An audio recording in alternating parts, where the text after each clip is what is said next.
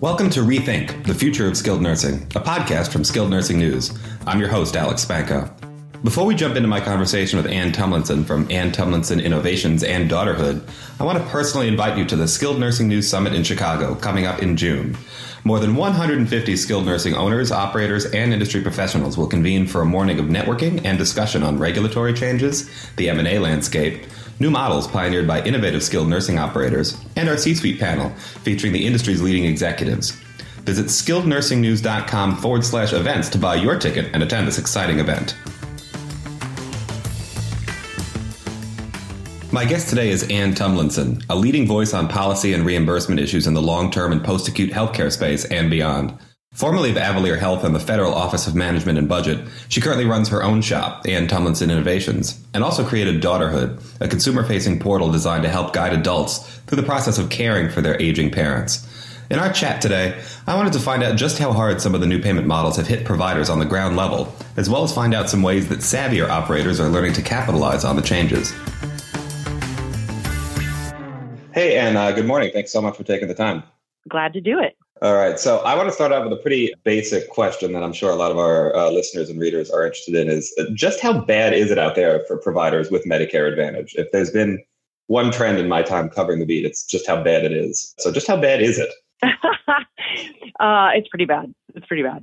I haven't talked to a single provider who has said to me, oh, you know what? We have got this great relationship with Medicare Advantage plans and we've negotiated a you know, a value based contract and it's good. Everybody I talk to has expressed to me just incredible frustration, mostly with the rates and the contracting process, kind of preparing themselves to take almost drastic measures. You know, what are the legal opportunities means through which we can actually all band together and start to negotiate more collectively because this is just getting it's getting ridiculous. That's those are what most of my calls are. Initial calls that come in are like, what do we do about this?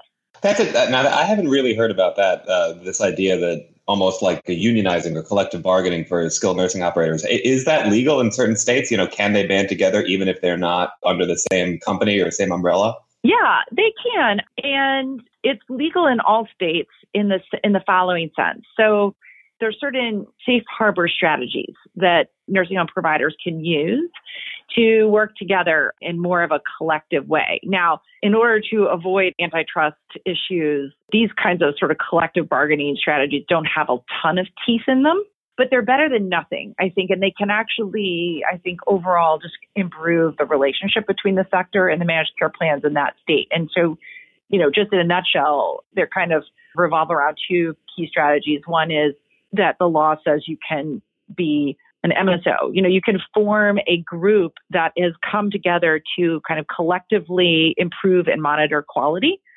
across your organization. So you say like we're all coming together in kind of a collective to improve quality and monitor each other's quality and adhere to certain quality standards. And so the you know the group has a purpose and it's selective. You know, only four star buildings and higher are in this group and we collect all this information and we give each other support to improve quality. Like if you do that, then you can assign somebody essentially the role going to then the managed care organization and say, hey, we're we represent sort of one group and we're going to, you know, I'm going to negotiate a contract with you all on behalf of everyone in our group. As long as that person's doing it in, in what's called kind of a, a messenger model is what it's called. It's where that one person is essentially kind of negotiating on behalf of each one of the individuals in the group without sharing information with the other ones, then you know, it can work. Anyway, I know that sounds really complicated, and, but we're seeing, I guess the bottom line is we're seeing organizations in various states doing it. And it's exciting because I think it's the direction that we're going to have to go in. It's almost like an ACO, but from the other direction. yeah, not, exactly. mistaken. Exactly, exactly. You're trying to gain some market leverage, but you're also trying to give the market something in return. So we, you know, you guys need to deal with us kind of in one fell swoop. It's going to be more efficient for you. We're going to streamline the contracting. We're going to streamline you know, all of the different kinds of process points, and we're going to give you higher overall quality. And so it's it should be a win-win for everyone.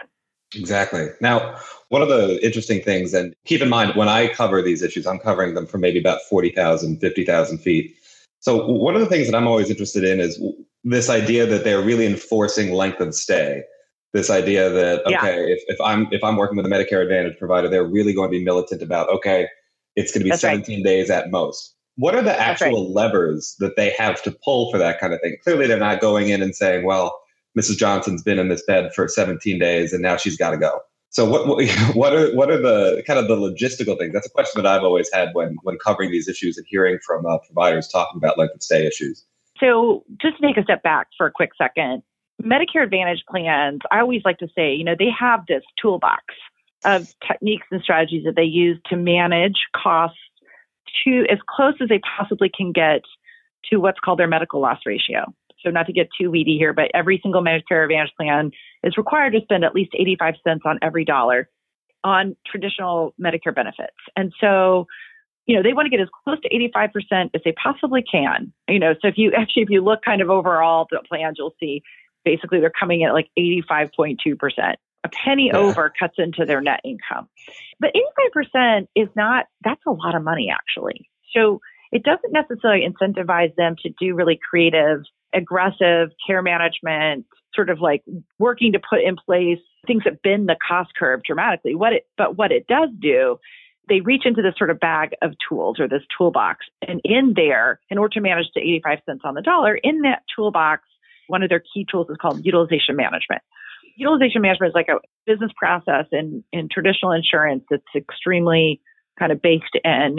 And it's a process through which there's a team on the insurance side that's essentially monitoring, you know, when somebody goes into a hospital, kind of monitoring every single step of that, that process to ensure that what's being delivered is kind of as efficient as it can possibly be, you know, and really uh, like evaluating if they're paying the hospital on a per day basis, which some insurers do, they're evaluating every day of that day and whether or not they can, using their own criteria, declare that person to be done with that and, and say, we're not going to pay anymore after a certain date. So that's what they do at the skilled nursing facility. You know, they essentially, every insurer is different, but they set up kind of like a break point where, you know, past which every day has to be and that's usually under 10 days. And every day after that, that has to be evaluated.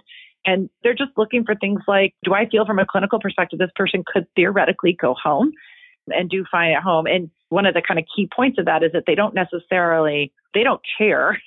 I don't mean for them to make just on plans totally, but they don't really, they don't care if that family doesn't have services and supports in place at home to care for somebody who may not yet really be ready to go home. Like that's not part of their evaluation criteria. They're really just looking at has this rehab stay done kind of the bare minimum that it was supposed to do, which was literally just like get that person out of the hospital, stabilize them, and get them first like like acute medical event to a situation where they could be at home. And how that person is supported at home is just not their concern. So under Medicare traditional fee for service, the skilled nursing facility has a little bit more flexibility in working with the family to kind of like, well, if we deliver three more days, when your mom goes home, maybe she'll be fine on her own. That's not how the plan looks at it. Got it. But the Medicare Advantage plan doesn't have any vested interest in the home health aspect of it as well, or are they really they're really just looking at it in terms of let's just get this person home and then after that it's it's out of our hands. That's right. I mean, I mean, I think you know if the family working with the skilled nursing facility or primary care doctor, somebody sort of like, you know, but we're to, we're to order up home health. And it, then that becomes a transaction between the home health agency and the Medicare Advantage plan. Because for the most part, they're not that sophisticated in sort of taking that uh, kind of episodic approach to that post acute care. They should be, but, but they don't. And, and I would say the big, huge except here is except if they're working with kind of like a third party entity like a naviHealth that they've contracted with to kind of manage that whole continuum of care. But even in that case, you know, where the naviHealth might be like, all right, you're out of there, but you're going to go home with home health, and they might be sort of taking a little bit more of a holistic view of it. They're still trying to use as few skilled nursing facility days as humanly possible to achieve the same outcomes because that's where, you know, that's where the dollars are in the post acute care stay. Exactly. Kind of on that topic, one of the things that I also think gets lost when we talk about Medicare Advantage, or at least when I'm out on the conference circuit and when I'm talking to providers, is what's in it for the consumer? You know, why are these plans becoming increasingly attractive? And what's, for lack of a better word, and no pun intended, the advantage uh, from yeah. a consumer standpoint of taking on these plans? Because I think we, we often hear, oh, Medicare Advantage is bad for providers, bad for providers. But if it wasn't good for consumers, we wouldn't be seeing this kind of steady uptick in uh, penetration. So, what is it for consumers, and what's yeah. the proposition? So, I want to I'm going to answer that question, but before I do, I want to just say So I run a consumer website called daughterhood.org and mm-hmm. where I hear a lot from caregivers who aren't the direct consumers, but they are very close to it. And I will tell you one of the chief pain points that I hear about in the caregiving journey is actually around the Medicare Advantage utilization management techniques in skilled nursing. In other words, I get a lot of emails from folks who say, My mom's only been in for seven days. I really need her to get three more days. And they're kicking her out. That's how they'll always say it. They're kicking her out. And I'll always say, I think your mom must be on a Medicare Advantage plan because I know for sure that if she weren't, she, you wouldn't be having this conversation with me until like day 27, you know? So it's interesting to hear the consumer perspective on that particular aspect of their experience with post acute care when their parent is in Medicare Advantage. But having said that, the reason why Medicare Advantage is growing so quickly is because consumers are increasingly in need of solutions to out of pocket costs, healthcare out of pocket costs. So Medicare fee for service has a lot of gaps in it. And if you don't have any kind of supplemental insurance, then you face significant you know, out of pocket cost liability from deductibles and co-payments. You don't have any catastrophic cost protection. In other words, there comes a point past which, you know, if you've had, you know, X number of days in the hospital where, you know, Medicare is like, you're out, you're, you're out of coverage if you're in traditional fee for service. So there's a lot of risk there and supplemental kind of your traditional Medigap or supplemental insurance policies First of all, you have to buy them when you're 65 or in order to get the good rate. Otherwise, after that, they're allowed to age rate it and it gets more expensive over time and you have to pay penalties. And anyway, the point is if you don't buy that supplemental insurance or you don't have employer sponsored insurance, then you're facing these high out of pocket costs. And Medicare Advantage, that is the number one thing that it does. It is by law required to cap out of pocket catastrophic costs. You know, these plans compete on price. If you go into the marketplace and you try to buy a Medicare Advantage plan, you'll see they're offering deals to consumers. Like you can you get the traditional Medicare benefit package plus some dental plus something else, and it's going to cost you less than it would if you just stayed in traditional fee for service. So that's you know healthcare prices are increasing pretty rapidly. So that's why Medicare Advantage is becoming an increasingly popular option.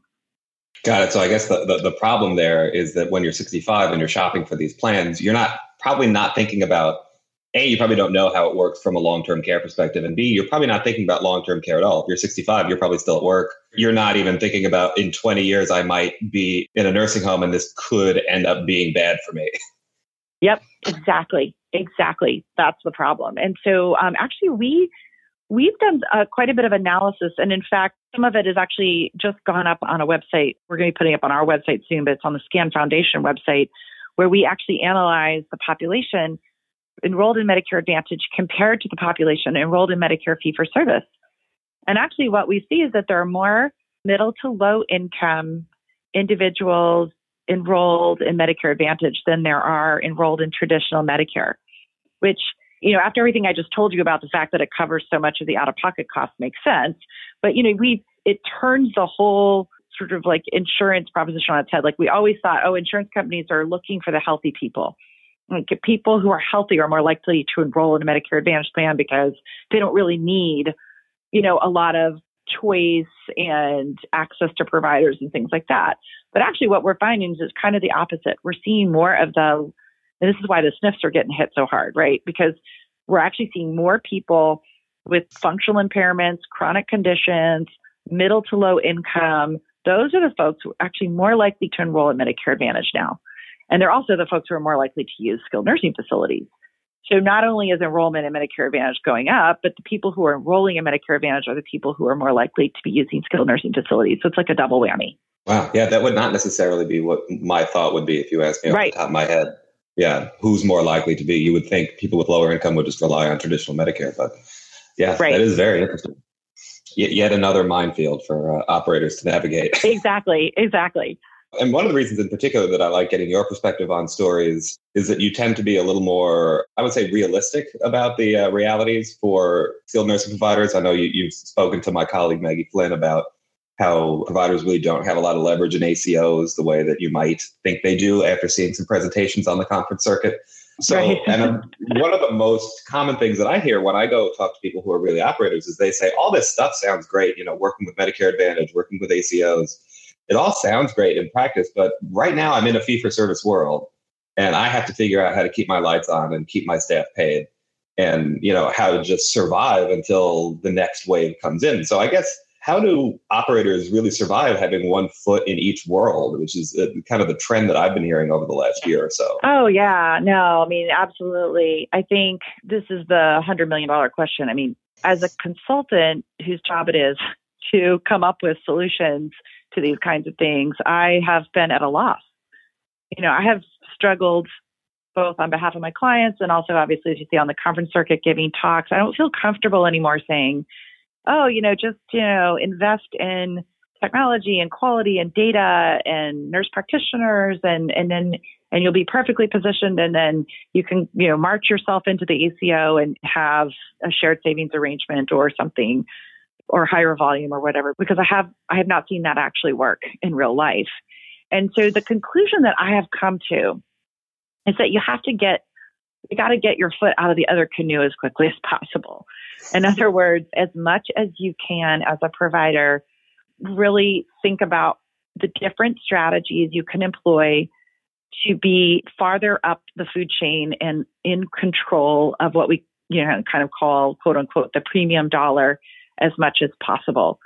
How can you put yourself in a position in your market so that you're driving healthcare decisions from the perspective of holding the risk, the healthcare risk, and holding distributing the healthcare dollar. And I know that all sounds very theoretical, and, and what I what I just mean is like just to take, a very concrete example of how that has worked well is that we saw a lot of providers go out and become bundled payment, you know, participate in the CMS's first round of bundled payment under a model in which the bundle started with their organization and kind of continued through a post acute care episode. So they became bundle payment participants. And in that model, they were able to do much better because if they shortened the length of stay or they reduced rehospitalizations or they sent somebody home with home health and they, you know, invested in all of those different kinds of care processes, they actually got return on their investment.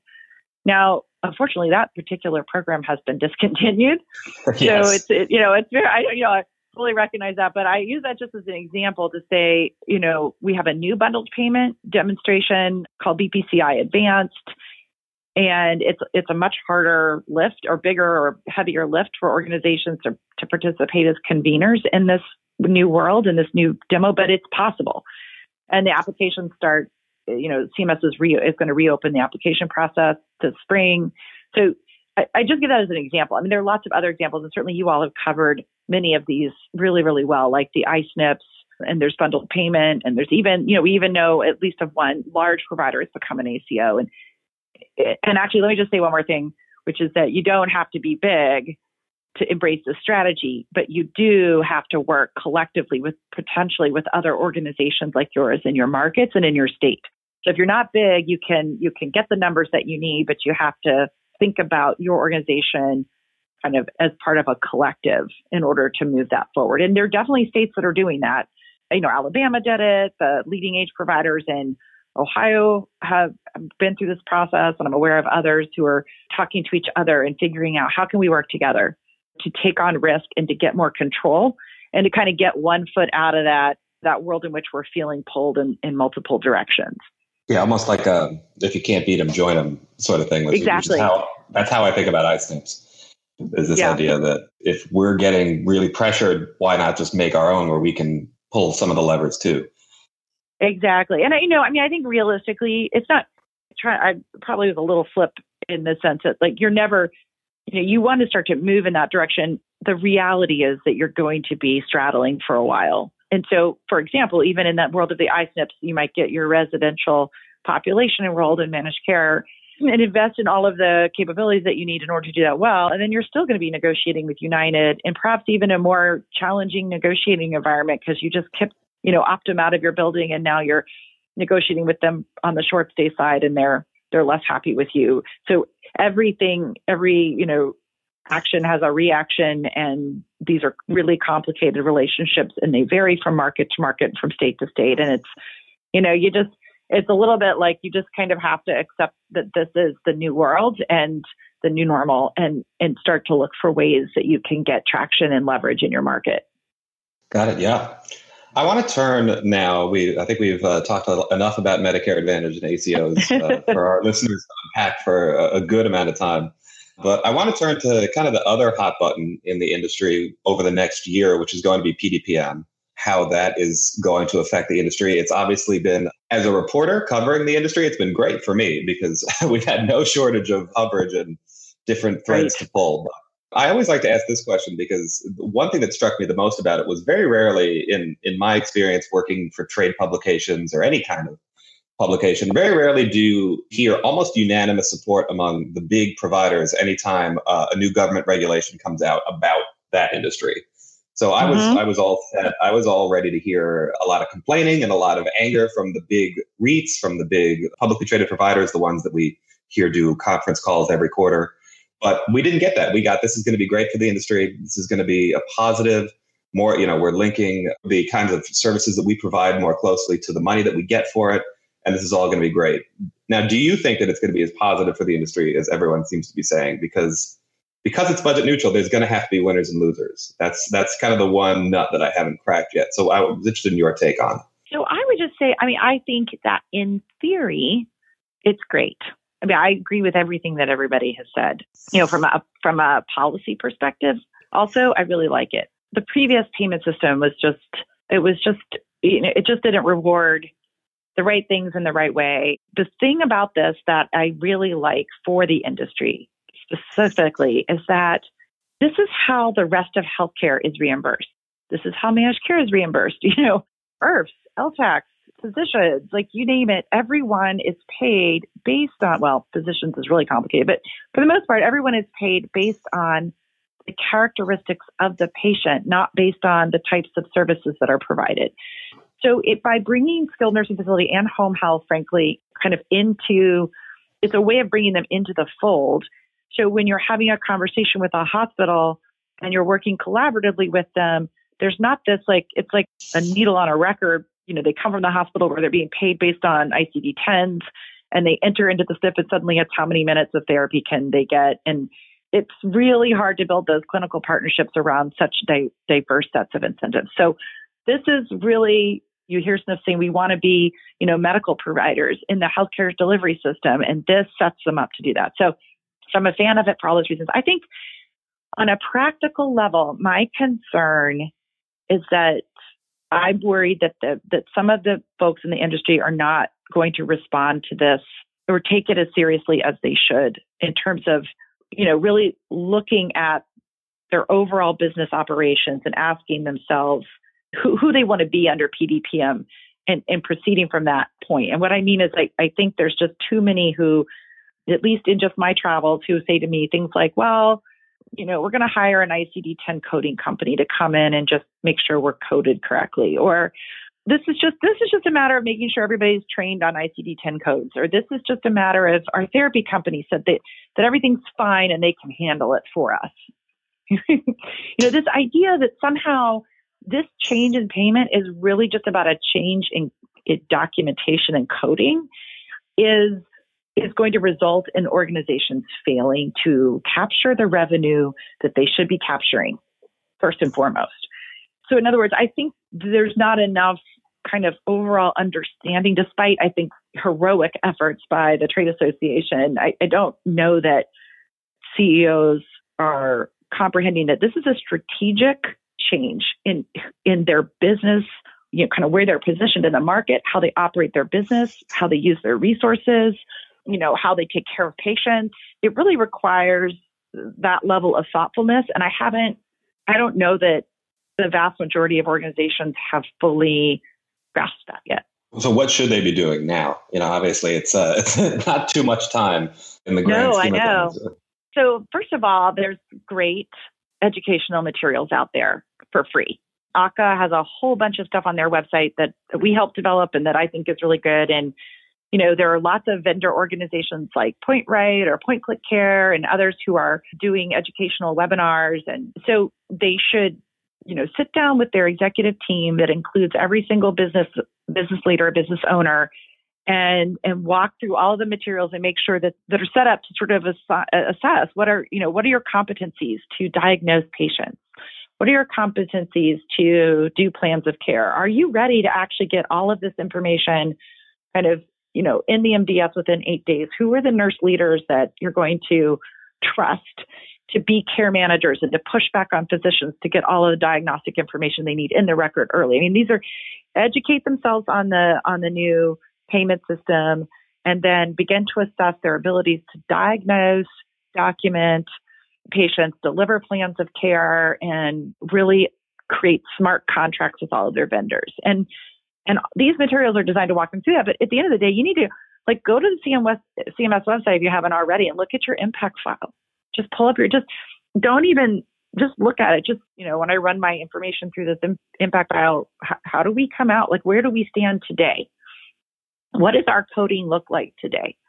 It's about sitting down and running through with your team, you know, what it is you need to be good at and where your gaps are and how you fill them. Kind of a classic gaps and opportunities analysis. Got it. And, th- and then, of course, there's always the risk, you know, when we talk about budget neutral, it's budget neutral for now.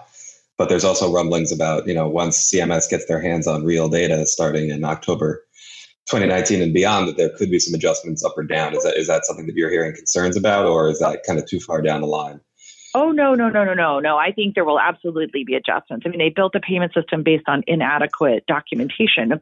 So in other words, you know, they they set this all up based on, you know, we don't we don't code ICD-10s very well right now, and it, and this is just it's just this is ex- every single payment system that's ever been developed. This is the process. So there will be massive adjustments you know, it, over time, and not just this year, but there will be adjustments going forward.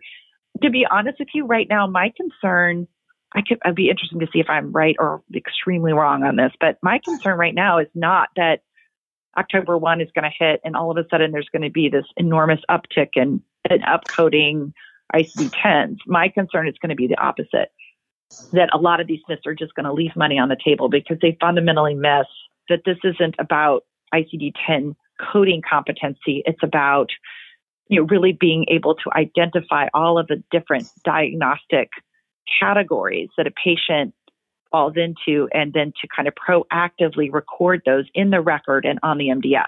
So this isn't just about like checking a whole bunch of boxes. This is like, hey, can I look at this patient with a physician and see the full range of complexities of that patient and identify the primary reason for their stay in a way that is you know, accurate, but also comprehensive.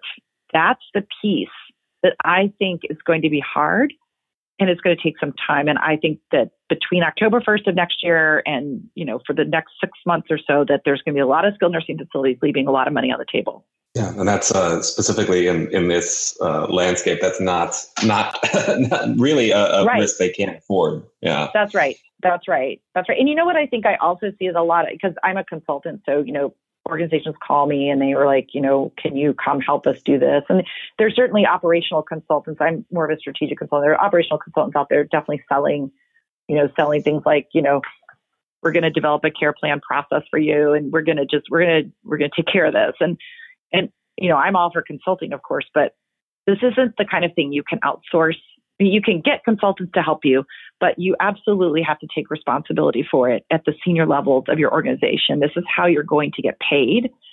And CMS is sending a very strong message about who they want, how they want the skilled nursing facilities to fit into the larger care continuum.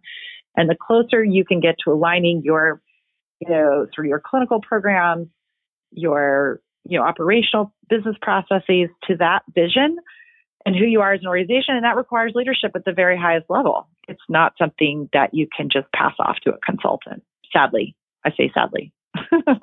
well, uh, look, Ann, I could probably talk about these subjects for uh, another couple hours, but we're reaching the end of my time and our time for this episode. So I just wanted to leave with one last kind of big picture question. We're looking forward to 2019 and beyond, but just focusing on 2019, is it going to be better or worse or about the same you know, financially and economically for the long term and post acute healthcare industries? I would say about the same with a little bit of a downtick related to PDPM, what we were just talking about. And as, as everybody, you know, just anything like that takes attention and focus. And so you go through a massive change as an organization, there's like a little setback in terms of revenue. And, I, you know, so I think we're going to see that. I think, you know, Medicare Advantage enrollment is going to continue to increase. And that's going to continue to deliver the same kinds of pressures that, you know, managed care plans are may over the long term kind of slowly get with the program and recognize that they can use skilled nursing facilities more strategically in their work, but they have they're not there yet. So the only tiny hedge that I would on that on that prognostication is that at some point we could start to see hospital admissions starting to go back up. So one of the kind of critically challenging trends for this industry has simply just been that hospital admissions have been down. You know, we might start to see those tick back up a little bit as the population, as we go into, you know, sort of kind of head into 2020, where the baby in the baby boom population continues to get a little bit older. So the numbers, the numbers just might start to look a little bit more positive, but I'm really just hedging there. I, I think overall we're going to continue to see relatively flat admissions in hospitals or declining pressures on MA rates, PDPM. It's hard. well, we, we can come back here in a year and uh, see if you. Yeah, I would like to see if I was right or wrong. I don't, you know, I overall, I don't think, I think it's a challenging time, but I do think there's, there is a lot of, just to end on a positive note, I think there's also a lot of green, greenfield. I think, you the term, you know, for, for innovation and reinvention and you know lots and lots of avenues through which if you if you're really ready to take on a different role in the healthcare delivery systems in your markets there's ways to do that and there's capital for that so that's you know i think that's the exciting thing right let's end on that upbeat note i think everyone uh, thank you so much for uh, joining us today Ann. you're welcome thank you for having me Hey, thanks for listening to this episode of Rethink, the future of skilled nursing. For more news and insights on the skilled nursing industry, subscribe to our daily or weekly newsletters at skillednursingnews.com. I'm Alex Spanko, and this has been a production of Aging Media Network, Chicago, Illinois.